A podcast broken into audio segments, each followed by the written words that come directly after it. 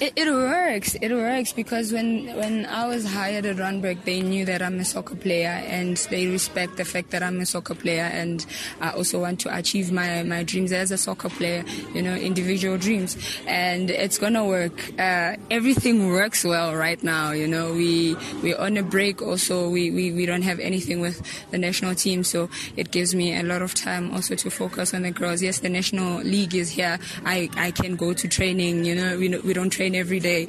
Uh, but the times that we don't train, that's when I train my kids. That's when I give back. It's the first time I'm still working with kids and I still want to, you know, know a lot more before I get my C license. So I'm still uh, on my D license. I still have to learn from a lot of coaches. I'm being coached by great coaches, you know, at the national team, uh, at, at, my club as well. So I'm still learning from those people, you know, little things that happen. Uh, I'm not just a player. I also have to look at what uh, they're doing. They are my role models. Not only the goalkeeping department, it's the whole team in all honesty. We keep clean sheets with the whole team.